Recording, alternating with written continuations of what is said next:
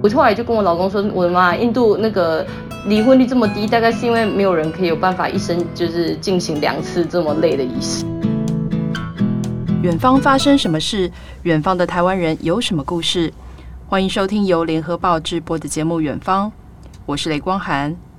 我不知道大家对印度的印象是什么？是恒河的宗教盛典，是培养出很多 IT 工程师的国家。我们这集的来宾是旅居在印度阿米达巴的廖真玲 Jenny，要和我们聊聊她所认识的印度文化。Jenny 好，光涵你好，谢谢你邀请我来上你的节目。Jenny 在美国念书的时候，认识她现在的。印度老公，好帅哥老公，你要强调一下。之后就一起搬到印度定居。她现在是两个宝宝的妈妈。我想先问一下，Jenny 是在台湾成长，又住过美国嘛？你要搬到印度生活的时候，内心是不是有很多小剧场？还好啦，因为我们呃搬来印度之前有在杜拜先住了一年，然后因为印度跟杜拜。嗯、呃，地理位置上非常的相近，然后又有很多共同类似的生活经验吧，所以我就住在杜拜那一阵子，有慢慢适应了比较比较异国的生活，所以后来就决定说，那、嗯、那我们一起搬回来印度创业这样子。嗯，那你可以回想一下你，你呃，就是搬到印度的时候，第一天下飞机就看到的感觉是怎么样？我搬来，哎，我是。来印度结婚的时候是第一次来印度，对，就在呃我老公求婚啊，然后两个人交往的过程完全没有来过印度，所以我我那时候并没有，我那时候就是心里有一点抗拒，会想说，哎，我不管怎么样，反正我现在人已经在美国了，就算我嫁了一个印度人，我之后还会在美国生活，所以那时候其实心里没有什么担心。然后来到，然后呃结婚的时候就这样傻傻的跑来了印度。反正以后不会住在这嘛，然后那个时候我身边非常多的印度朋友，他们都跟我说，哎，阿姆达巴很好哎，阿姆达巴是印度数一数二干净的城市。然后我来到这边才发现，妈呀，这哪是什么干净啊？就是你们的干净跟我的干净定义也差太多了吧？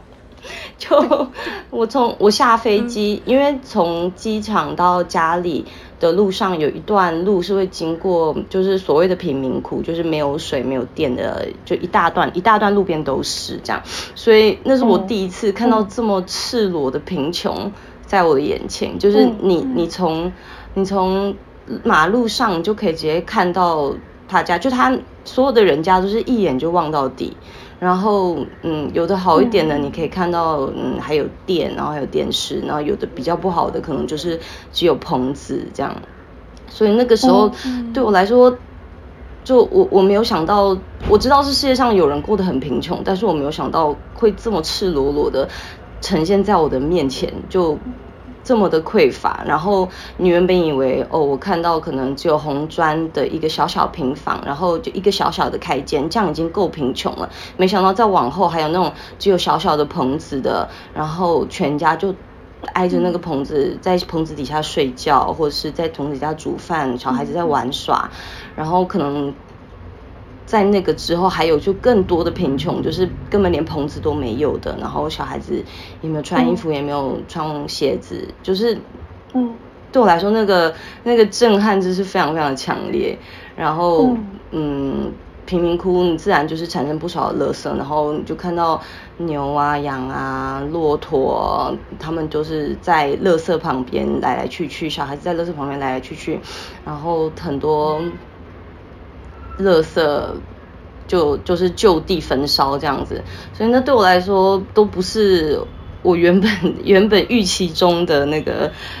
预期中会看到的东西。然后那是我第一次来印度，大概下飞机的十五分钟之内就接受到了震撼。震撼。对对对对。嗯、不过那时候就心中想说啊，还好还好，我们以后不会住这里。就没想到现在在这里一住已经第五年了。所以你当时就一直想说，哦，还好我没有要住在这里，就就是可能就一时的震撼，但想说未来我还是可能会呃会在杜拜或在美国生活，不会在呃在这个城市生活。那时候是想说在美国生活嘛，因为那时候就在美国念书，那大家大家在美国念书第一目标当然都是哦，那我们就待在美国。那你可以。帮我们简单介绍一下你现在住的这个城市阿米达巴是一个什么样的城市？呃，阿米达巴它在古吉拉特邦，它是古吉拉特邦最大也是最重要的城市。然后，不过这里因为没有什么观光景点啦，所以呃，有来过印度的人或来观光的人都不一定会知道这地方。但是这是很重要的那个经济重镇。就目前在印度有八个官方官方有八个一线城市，那大部分的人大家都会知道什么德里、孟买啊，甚至更多什么。呃，加尔各答、海德拉巴德，或是班加罗尔这些，然后阿姆达巴代就是最不有名的一个，因为世界知名景点真的太少，没办法。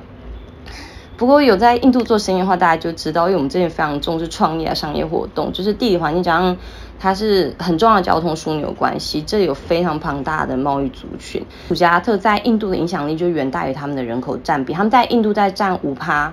的人口，但是呃，他们的就是富豪榜上大概有三成的人都是古吉拉特人，都他们这边长期都在都是在做生意。像印度的第一富豪、第二富豪，他们都是古吉拉特人。然后第一富豪至到现在，他就高登阿达尼，他到现在都还住在阿姆德巴。然后他家在离我家带就十分钟的车程而已，就外面看起来超级普通，就是树树树很多树这样，但是用卫星看他家就超级巨大，根本就跟皇宫一样。夸张，而且那个现在的印度总理穆迪，他就是这个以前的省长嘛，就是这里的省长，对不对？对，他这边是这边除了是很重要商业重镇之外，也是执政党呃印度人民党的重镇，因为他在他虽然在德里成立，不过他第一次取得执政权是在我家这里，然后后来莫迪就很快就选上印度，就古吉拉特。邦的邦长，他就开始了那个印度人民党的地方执政之路。然后，因为他在这边执政长达十四年，后来一路打到中央，把很多他自己身边的亲信带到中央体制，所以对呃中央的骨干来说，现在古吉拉特人是他们的心脏，这样就是紧紧的捆绑在一起的。所以长期以来，这边都是铁票仓，不管就是。执政党的政策有多歪，有多不合理，不管外面骂多大声，我永远都可以，对，我永远都可以在这里听到为总理洗白的声音。有时候自己看外电新闻媒体写印度的新闻，还有自己生活在就是古吉拉特的那个舆论氛围之下，都觉得哦，好精神分裂哦，就是外面在妖魔化草菅人命啊，然后什么政策杀人啊，但是周遭的人还是会一直猛烈的吹捧，然后猛烈的造声，而且这几年莫迪他就是根本就是家乡的超级代言人，他非常非常喜欢带外国政要来阿姆德巴，就是什么川普啊、梅克尔啊、强森啊、杜鲁道啊、什么安倍晋三都来过，连习近平都来过。就我们这里很不有名，但是呃，以印度现在那个政治眼光来看，是一个很重要的地方，这样。啊，他也是，我们这里也是圣雄甘地，就国父的故乡。他甘地他在这里长大，嗯，然后大学在这里念，后来辍学跑去英国念法律，后来又跑到南非去。然后他回来印度开始革命之后，很有长段很长一段时间把阿阿姆达巴做呃当做那个非呃非暴力不合作运动的根据地。然后他那个时候的住所到现在都还可以参观，就叫甘地阿什 m 这样。然后他一辈子，呃，他一辈子非常恪守戒规嘛，就是吃素啊、禁酒啊，就是他痛恨酒精这件事情，所以他死后不久也影响到你们，非常影响他死后一年。嗯这里就这里就颁布了一禁酒令，那禁酒令真的超级有名，叫一九四九禁酒令，然后到现在已经七十三年了，还没有解除哎，就是他们是在一个悲愤交加的心情之下说啊，我们失去了一个伟人，我们不要再喝酒了，好痛苦啊。然后到了现在，大家就是我的妈呀，为了这个甘地，我们再也没办法喝酒了。反正之后就是不能喝，不能制造，然后很容易就被检举。我之前就有朋友在家里开发，被人检举，然后。到场，反正就是有酒瓶啊，然后有喝醉的人，什么人赃俱获，全部都有，然后全部的人都被关了一个礼拜，就是，就不管你有什么什么多厉害的关系啊，怎么样的，反正你就是跟那些什么，对你就是跟那些就是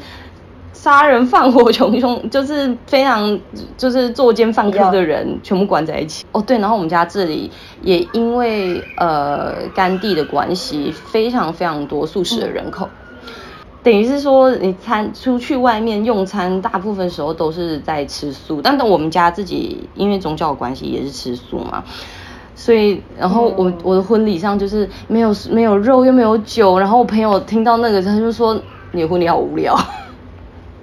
他们就是后就说这是这种什么婚礼谁要参加？又没有酒可以喝，然后还要我们跳舞。比如说像你这种外国人，可能比较不习惯没有吃肉，那大家都这外国人在那个地方怎么生活？我们就会一起约着互相开荤啊，就我们会一起约去外面的荤食餐厅吃饭嘛，因为再怎么样。荤食餐厅还是有的，只是说，呃，你可能跟印度人约的话，他们就比较不会想要去这些餐厅，或是跟家人出去吃饭，就一定不会选择有荤食的餐厅嘛，或者说你也不好意思在他面前就就开荤啊，总是会有点不舒服。因为像我本身我不喜欢吃肉，我喜欢吃海鲜，我不喜欢吃肉，所以如果别人在我面前吃肉的话，我也会觉得怪怪的，所以我就是。这基于这个尊重，我就呃有我知道，当出去吃饭的人里面有人吃素的话，那我就不会不会去点荤食这样，因为素食其实还是很好吃的，那你素食选择也其实非常的多，所以我是我是比较无所谓，那其他外国人可能就比较痛苦一点，有的外国人就是无酒不欢，又是又哦，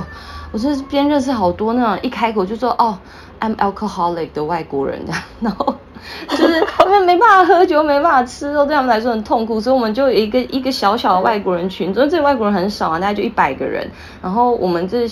就是大家会时不时的约一约，就说啊，那我们去谁家开个 potluck，这样就是大家各自带一道菜。那你你你外国人聚会，你就会默认就是要带荤食去，然后就大家一起吃荤食，然后一起喝酒这样。所以其实有这个小小调剂，对我来说。在这里的生活就不会太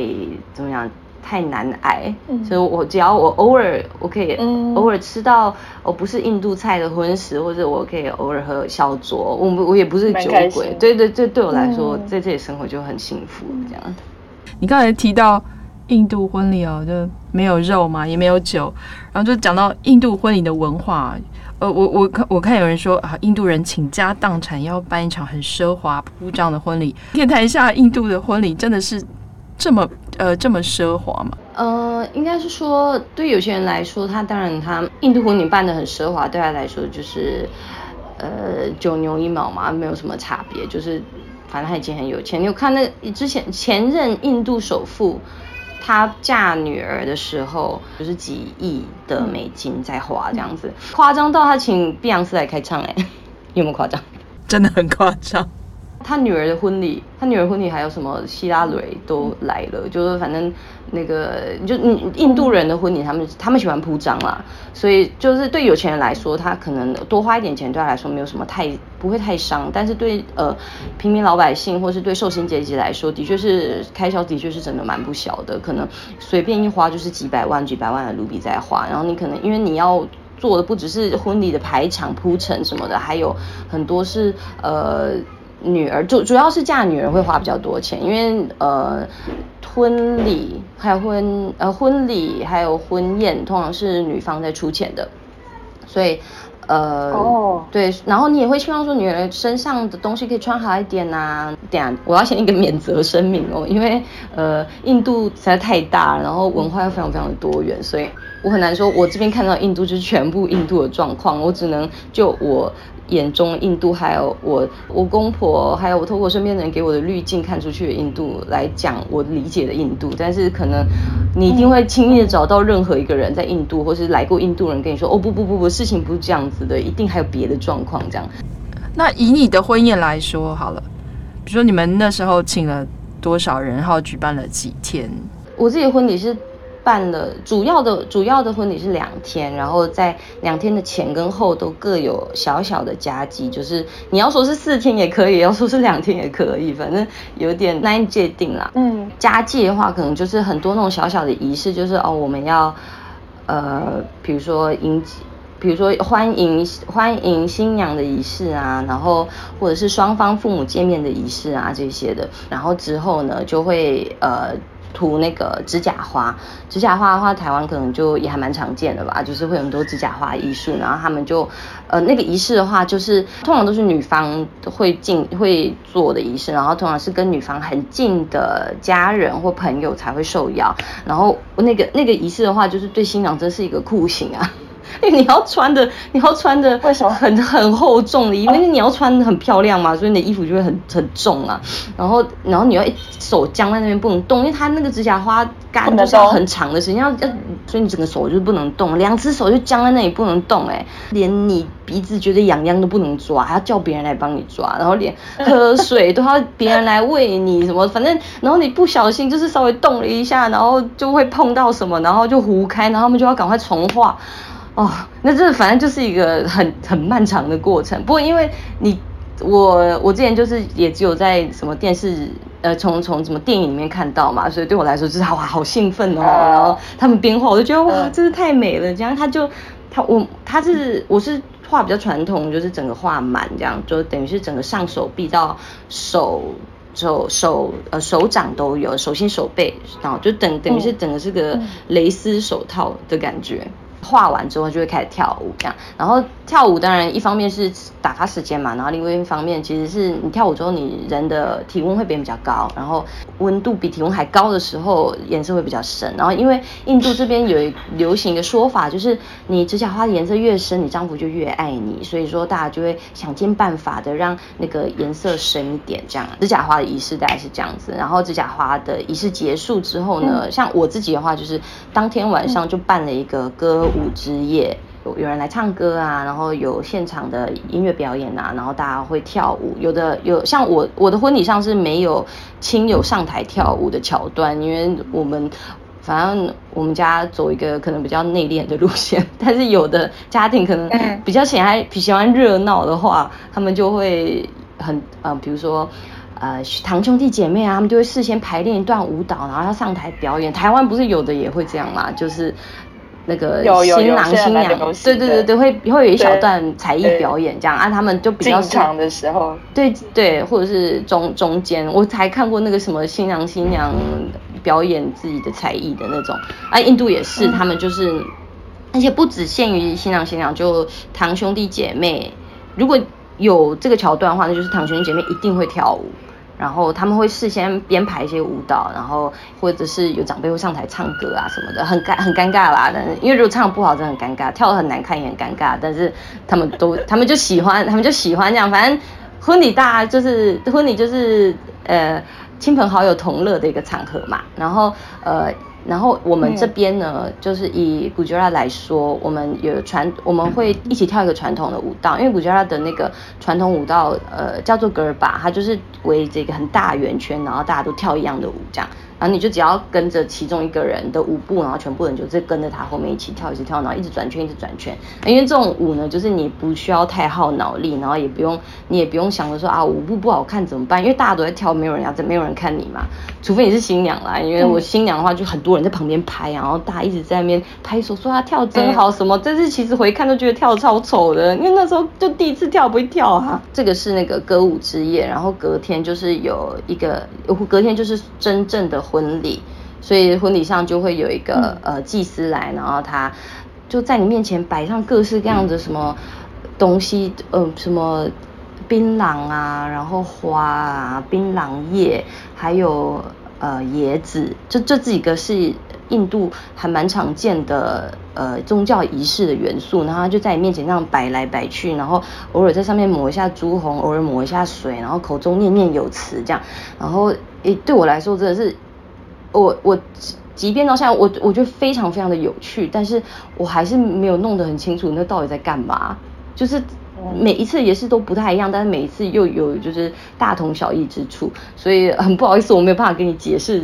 很细节，就说哦，其实那个在干嘛干嘛，但是我只能告诉你说我看到了什么这样，因为我并没有真的去研究。嗯嗯对，然后反正那个呃那个那整个仪式大概就是。也待两个小时左右，就你坐在那边，然后听到一个人，他就一直念念有词，他他就念范文的经文嘛，然后他就在你面前一直摆弄那些小东西这样子，然后最后他就让我说了一个、嗯、呃，就叫我叫他他最后把那个范文的东西翻成英文，就叫我发了一个誓，就是我就要做这个人的妻子，然后你知道就是呃那个那个就还蛮蛮。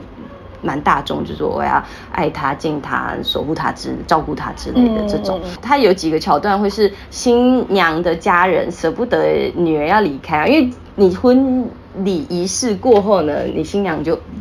你新娘就离开了这个家嘛。他会让新娘的兄弟，不只是亲兄弟啊，就堂兄弟或表兄弟都可以，然后去扯新郎的耳朵，然后那个反正因为我弟也不知道，扯他的耳朵，对，要去扯他的耳朵，就是你都要教训他说你你最好对我姐好一点这样子。然后我我反正我弟那时候也不知道要就是要要扯多大力之类的，然后反正他身边，然后因为因为对他们来说非常的好玩嘛，所以那个我先生的家人他们就是用力扯，用力扯，拉大力点，所以就。有那种，就一就留下一张非常非常好笑的照片，就是很我弟那个很狰狞的表情，然后就很大力的扭他耳朵，就很然后然后我老公，但我老公是真的很痛就对了。婚礼的最后他会不希望呃新郎把新娘带走嘛，所以他们会把新郎的鞋子藏起来，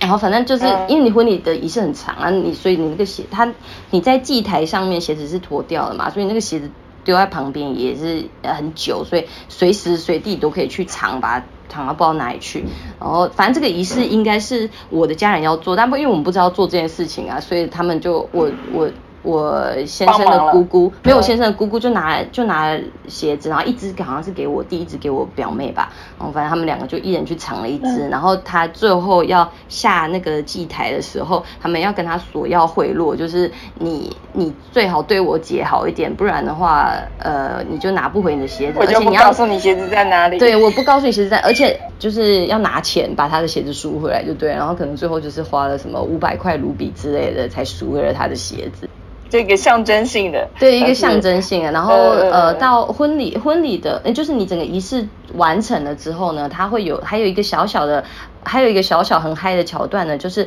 他会呃新郎新娘站在祭台各另外各一边，然后中间会拉一块白布，然后那个布就是在在呃在显示说，那就是你们现在已经成为夫妻了，已经是呃。呃，是作为夫妻之后要第一次见面，所以他拉那块白布一掉下来那一瞬间，全场就大尖叫这样，然后所有的亲友就是围在你的后面，然后你手上手上拿着一个花圈，然后中间那块白布这样往下掉下来，然后全场就非常非常的嗨，然后这时候你就要把花圈套在对方的头上，然后呃。通常女方这边会比较激烈一点啊，就是如果男方要把花圈套上来的话，大家就把女方举得很高，让你套不到这样。因为因为对对他们来说，可能就是有点像是那个戒指的概念，有没有？就是把你套住的概，把你套住那个。套住。对对对，把你套住那个概念。所以说他们就会很努力把把把新娘举得很高。不过因为我我的亲友可能他们也比较害羞一点，所以他们没有，他们就是很用力的在拉我而已，他们就是很用力的让我这边闪躲那个花圈。那个新娘这边会这样玩嘛，所以新郎那边他们也会也会故意这样玩一下，所以说那真的还蛮好笑。就是你手，你就是已经在那边坐了两个多小时，然后累得要命了，然后你还要想办法套住一个就在那边动得很灵活的老公，就是他的亲友也是一直一直在帮他夺花圈。对，然后那个那个那个桥段真的很嗨，就是两个人把花圈终于套上了之后，也是全场疯狂的尖叫啊、拍手啊什么的。所以其实婚礼就是有庄重，然后也有严肃，但是这些桥段都是我觉得为婚礼添色不少，都、嗯、是一些很欢、很欢笑、很欢乐的呃桥段。然后你。我们婚礼结束之后呢，呃，会回家一小段时间，然后新娘进到家门的这个过程也有一个小小的仪式，就是，呃，在进家门之前呢，呃，新郎的姐妹们，他们会，他们是小姑嘛，就是不只是亲的小姑，然后还有表表小姑跟。堂小姑都有，他们就会站在门口，然后等于是小姑，小姑就是家里的那个反派角色，通常她就是要在家里就刁难新娘的一个角色，所以说她就会故意刁难，她就一开始就要给你下马威，开门那一瞬间她就要给你下马威，她就先说这个家门不是你随便就可以进来的啊，然后她就要跟你说，哦，那你那个先生要拿多少钱贿赂他们才可以进来，这样又又跟钱有关，有没有？所以她就要在那边苦苦哀求说，哦，拜托放我们进去啊，这样这样子给你一千块可不可以？给你两千块可不可以？然后反正最后家人就会成交这样。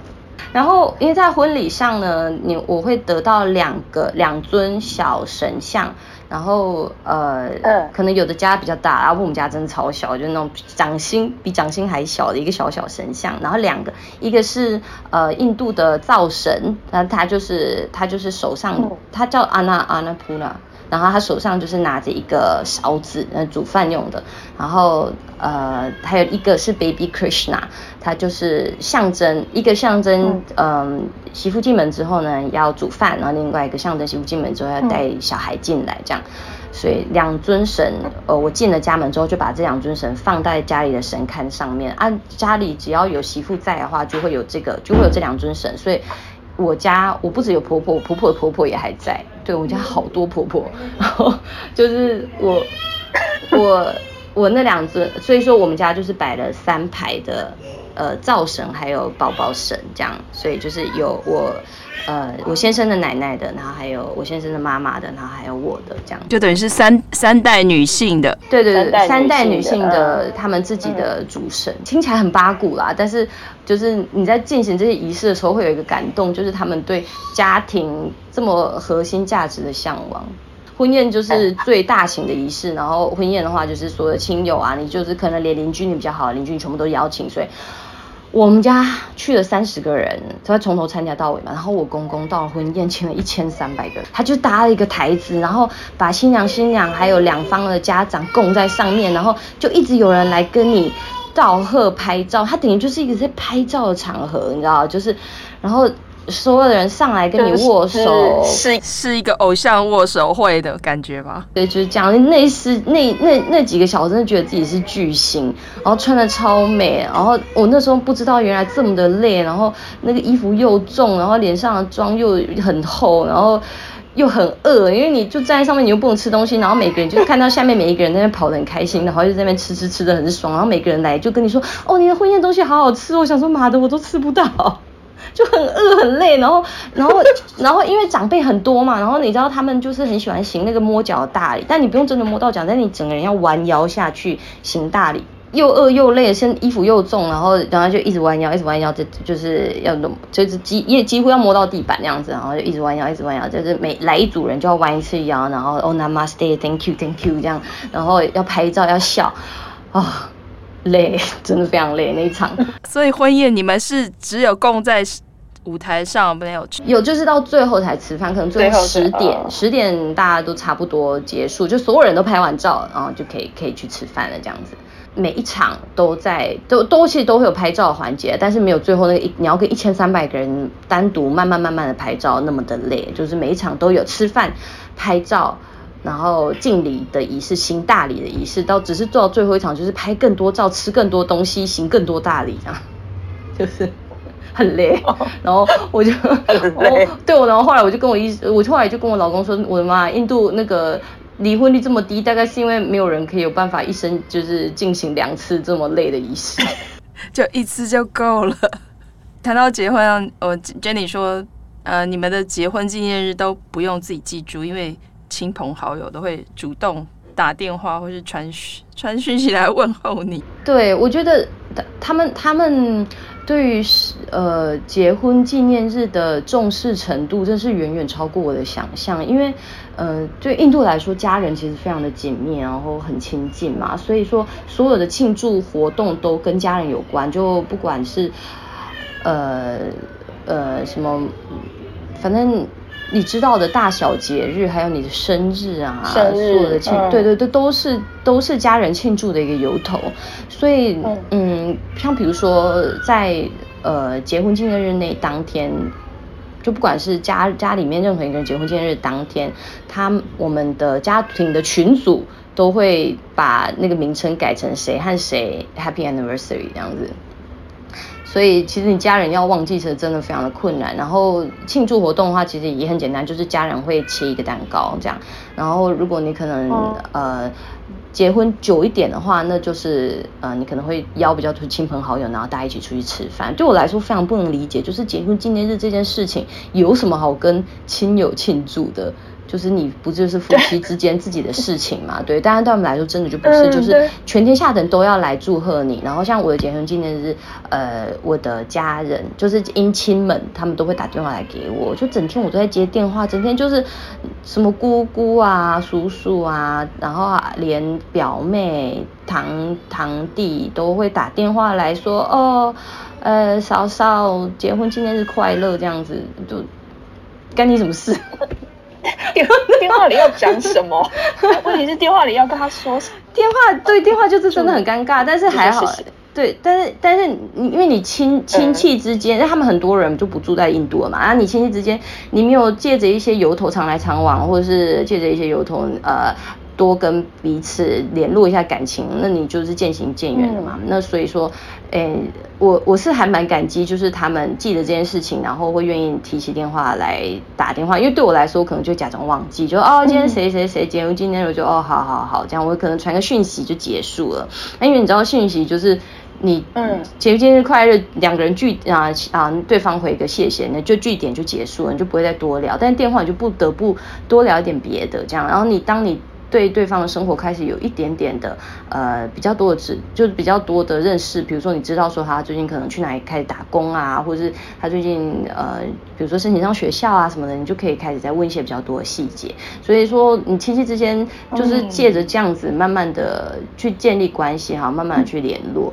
所以他们可以在婚礼上请到三百个亲戚，我觉得也是也是这样慢慢累积起来的啦。就是你借着不同的借口去联络彼此，这样。开始真的是非常尴尬。我现在是现在就很圆滑了。我现在我现在是 没有，对，我现在超圆滑，知道要说什么，又世故又圆滑，好像 都假装很一副很开心接到电话的样子，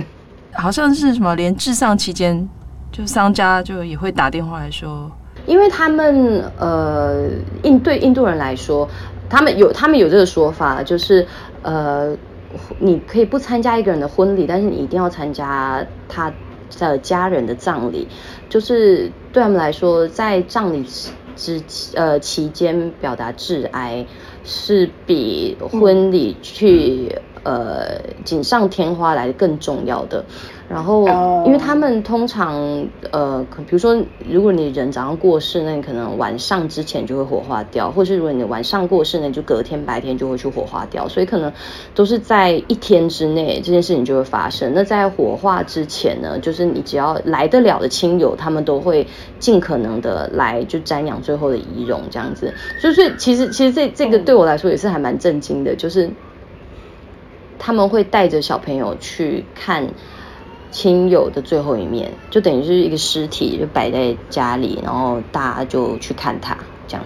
嗯，然后他我先生就说，他可能从很小，可能五六岁之后，他爸就会带着他去。通常他们都会带男孩去啦，女孩就比较不一定，因为通常还是会怕那种，就是这些场景多少会有点冲撞。就会女生可能胆子比较小，这样他们会他会有这层顾虑啊。那男孩的话就会带他们去，然后他就说他从小就看过那个整个入殓的仪式，还要怎么样处理尸体，就把人几乎就是除了重点部位就几乎全部剥光，然后全部涂满油奶，就是印度的那个奶油精炼奶油，嗯，然后全全身涂得满满的，然后用白布把它包起来，然后最后再用红线把它绑起来，然后绑在那个木木架子上面。然后就搬去那个，然后大家就一起出发，然后搬去那个火葬的地方。然后火葬的地方就是有有那种呃，当然有那种密闭的火葬，然后也有露天的火葬。就我先生说他什么都看过，室内的话就会开一个小窗口，在在脚边开一个小窗口让你看，就是你现在。呃，尸体到焚烧到什么样的进度？然后有露天的话，就是它会下面搭木材嘛，然后上面就是身身体上面也要搭，不然那个会会炸尸，就是尸体会坐起来。尸体会坐起来，对啊，因为你在焚烧的时候会牵扯到肌肉啊，所以尸体看起来会动。Oh. 哦、oh.，有有听说过的，但但完全没有想象是真的会发生。那你你你你没有看过吧？我没有，我完全没有看过，我没有看过。听你先生转述，对，全部是我先生转述的。哦哦，对，OK。然后对他身体上面会、oh. 会放，就是在放重物，就他就不会尸体就不会尸体就不会动。然后他就说他就看过那种，就是烧一烧有。就是身体的某个部位就掉下来，可能手或脚的就掉出木材之外，然后就会有人把它捡回去丢回火里面继续烧。我听到我整个傻眼的，就是就就很正常，就是生跟死本来就是很正常，是人会生，人就是会死，这样。所以对他们来说，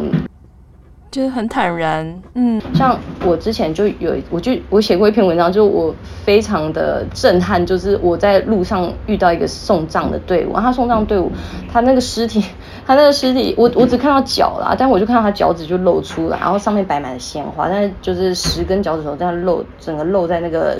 布跟花的外面。我我我一开始还没看出来那脚趾头，后来看到之后，我整个人就是整个人都不对劲，我觉得怎么这么可怕？就是好好的一个午后，然后风光明媚，然后艳阳高照，我就在那边路上遇到一个尸体。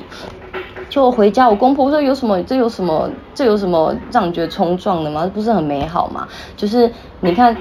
人家已经死了，你还活着，这不是你要感谢他提醒你还活着，你只要祝福他一路好走，这样就好了。反正对他们来说，没有什么觉得需要忌讳的，然后也没有什么觉得不吉利。像我家出去就有一个火葬场，其实还蛮蛮近的耶，就是开车可能。三五分钟就会到，然后我可能每天都会经，就是不会正对着它有住宅，正对着它就是一间百货公司，所以其实还好。然后呃，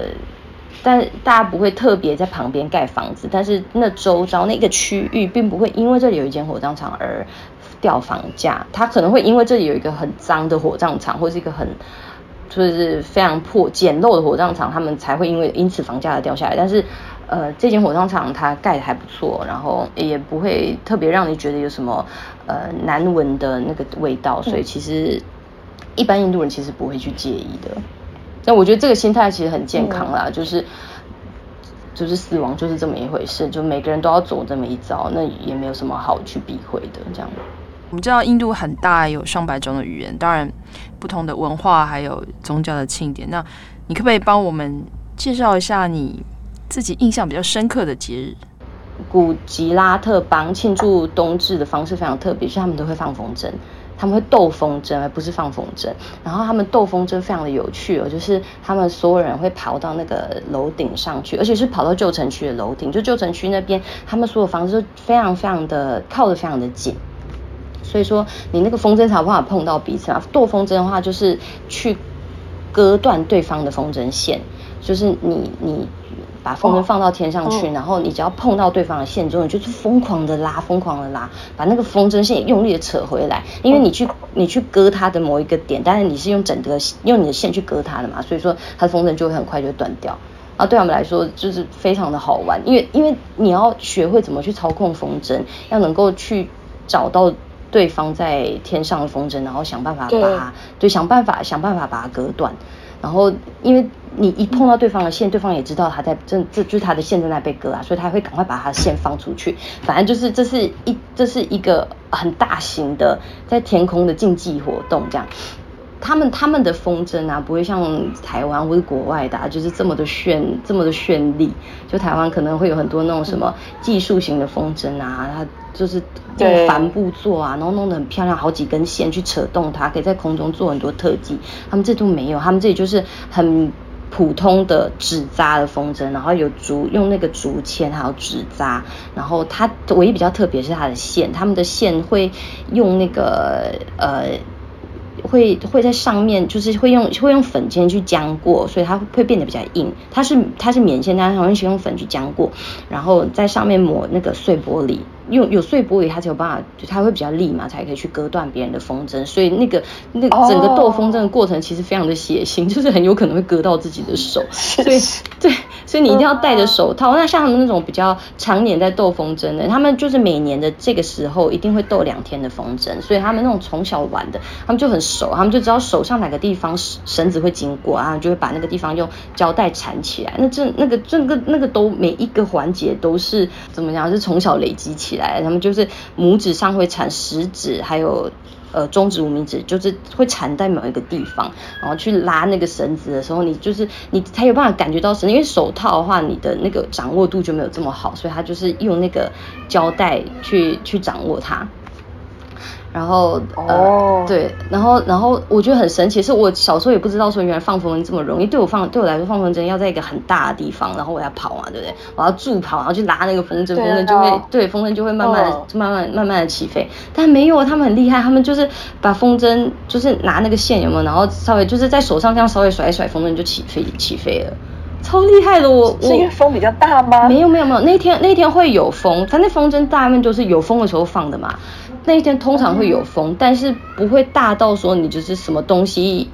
在手上一放开啊，它就会飘起来，这样没有大到那个程度，就是技巧很好的，对对，很需要很需要技巧。因为像我就是连风筝都放不起来，然后我他们就会，他们我朋友我先生的朋友都很好心，他们说啊，那那我帮你放，帮你放起来，然后你去你去想办法逗风筝，你自己在拉着。对啊，我但是我只要拉着，我就很容易被隔壁屋顶的人割断，反正就是。一大家一看那个风筝风向飞的方向一不对，马上就会有人来把你除草掉。这是一个大型的除草活动，但是他他们就是有办法掌握那个风，还有风筝，还有那个线的所有的飞行技巧，就是他们他们那种从小从小放风筝的人就是有办法。然后反正我觉得我我自己在这里玩，我觉得好好玩哦。就我虽然我虽然后来反正我在放了几个风筝之后我就放弃，因为是太容易被割断了。嗯，对，反正我就这个这个我就放弃，然后我就在旁边看，但是看的也是真的非常的好玩，就看他们割断别人风筝，然后在那边又叫又跳啊，然后或者是呃还有一边吃东西啊，一边跳舞，所以我觉得这是一个呃古吉拉特邦非常有特色的一个庆典活动。对，然后因为这几年再加上莫迪他就是很大力的在推广他家乡的观光嘛，所以呃他也呃很努力的在打造那个国际风筝节，就是印度的国际风筝节，然后国际风筝节就是会在冬至这这个前后这样子。对，所以就是有机会来的话可以来这里玩斗风筝。嗯，对，听起来真的很棒哎。对，很好玩。然后九叶节的话。它叫做 Navratri，就就就是九个 Navratri，就是呃九个晚上，对对对，晚上的意思。然后、嗯、呃这个节日在整个印度应该几乎都有庆祝的活动，不过在我们这边比较特别是我们会跳舞跳九个晚上。然后因为呃这个这个的由来是印度的女战神 Durga 她。呃，他就是跟恶魔鏖战了十天九夜，然后最后斩杀这个恶魔，然后，嗯、呃，所以说，所以说他们才会就是特别庆祝这九个晚上这样子。然后，呃，你如果问任何的古吉拉特人啊，他们你问他说你到底最喜欢什么节日，他们不会跟你说是什么色彩节啊，或是排灯节这种台湾人比较熟知的，因为色彩节和排灯节的庆祝活动可能比较多的比较。就是玩的时段没有那么长，也没有像九叶姐这么这么的，呃，爽快嘛，我可以这样讲。因为九叶姐就真的是，比如说他他们他会差不多从晚上八点一路跳到凌晨两点或三点吧，就看你去的那个 party 有办得多盛大，然后他就是就是我刚才说的那个传统舞蹈。戈尔巴，大家就是会围成一圈跳舞。那如果你是跟你朋友去的话，你就是十几个朋友，大家围一个圈圈，然后就会有一个人领舞这样子啊。有人中间想换动作的话，就会那个人就会有另外一个人在跟着在领大家去跳另外一个舞步。然后你整个晚上就是一直跳，一直玩，然后其实也不用做什么别的事情，就是在一直跳舞。我觉得非常非常的爽快。哎，等一下，等一下，那那那九九个晚上，那白天有放假吗？就是白天还正常上班，然后晚上还要出门跳舞循环，有没有？就是谁也都没有。白天都在打瞌睡。对，他就大家每个人都没有体力，所以白天就是效率非常非常的低落。然后在在课堂上啊，办公室里啊，每个人都在打瞌睡，就只有到那个要下班之前，大家才会开始精神抖擞，就是哦，我们今天晚上要去哪里？你要穿什么？嗯、因为你知道。因为就你要你要出门跳舞，你就是 party 的行头一定要周置办好嘛。所以说，通常在九月节前一个月、两个月，那女生就会开始去找他们的行头，因为那那个他们的那个他们穿呃跳舞，于是有一套的传统服饰，就是裙子，然后短上衣，然后再加上一条呃要怎么讲，就是一条长的丝巾嘛，反正就是材质不一定是丝啊，但是就是一条长的布料这样，然后就。就是你随着那个音乐还有舞步在那边旋转的时候，整个裙摆会打开，然后你那个你身上挂的那一条布也会这样随着舞步打开，就真的非常的美。然后你还要找到一件就是不要太重的，适合跳舞的，然后又不要就是显得太朴素的。反正很多很多美眉嘎嘎要注意，他们这比较特别，是他们九月节期间搭配的首饰就不是传统的金银首饰，是一定是呃氧化银，所以他们都是看起来就是脏脏的银饰，然后会有很大的那个氧化银的项链、氧化银的耳环。九月节开始之前，大家就会上街去买这些东西，然后这这这个也是非常的好玩，就是你也只有在这个期间，你可以戴氧化银的首饰，其他时间戴的话，大家就觉得不够庄重，但是在这个期间，如果你戴别的首饰的话，大家就觉得说啊，你不懂行这样。哦，所以反而是要黑黑的氧有氧化的银饰。对，紧接着在呃九月节之后的是食圣节，食圣节的话就是呃它。他的他的庆祝是在庆祝有一个叫做罗摩，就 Ram Ram 这个国王，呃，嗯、他回到回他救回他从斯里兰卡国王手中救回他的妻子，然后回到印度的那一天，就是在庆祝这个食圣节。然后呃，在食圣节在很多其他的省份或其他印度其他地区都是非常非常重要的节日，就庆祝活动非常的大。但是对我们这边来说，我就是我完全波澜不惊，因为大家已经跳了九天九夜了嘛，然后九九个晚上啊，大家已经连续跳了九个晚上的舞。到了这一天，食圣节会放假，所以然后到了这一天，大家就是睡死，就是对，这一天真的就是睡死。他们他们他们这一天就呃会。会睡得很晚很晚，然后起来，然后再吃一个热量很高很高的早餐早午餐，然后再继续回去睡，就这样子。这是我们这边食圣节唯一的庆祝活动，就是对其他对于其他的印度人来说，他们也觉得不可能想象。对对对对对，这完全不一样的。嗯，Jenny 的脸书粉丝专业取名为“围观印度”，他说：“因为印度之大，难以用一人一事一言以蔽之，故曰围观。”我很喜欢他的注解，因为我也常常会犯了以管归天的错误。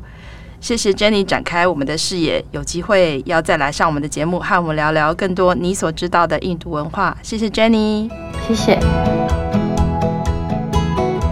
更多精彩的报道，请搜寻 VIP 大 U 点 com 联合报数位版，邀请您订阅支持。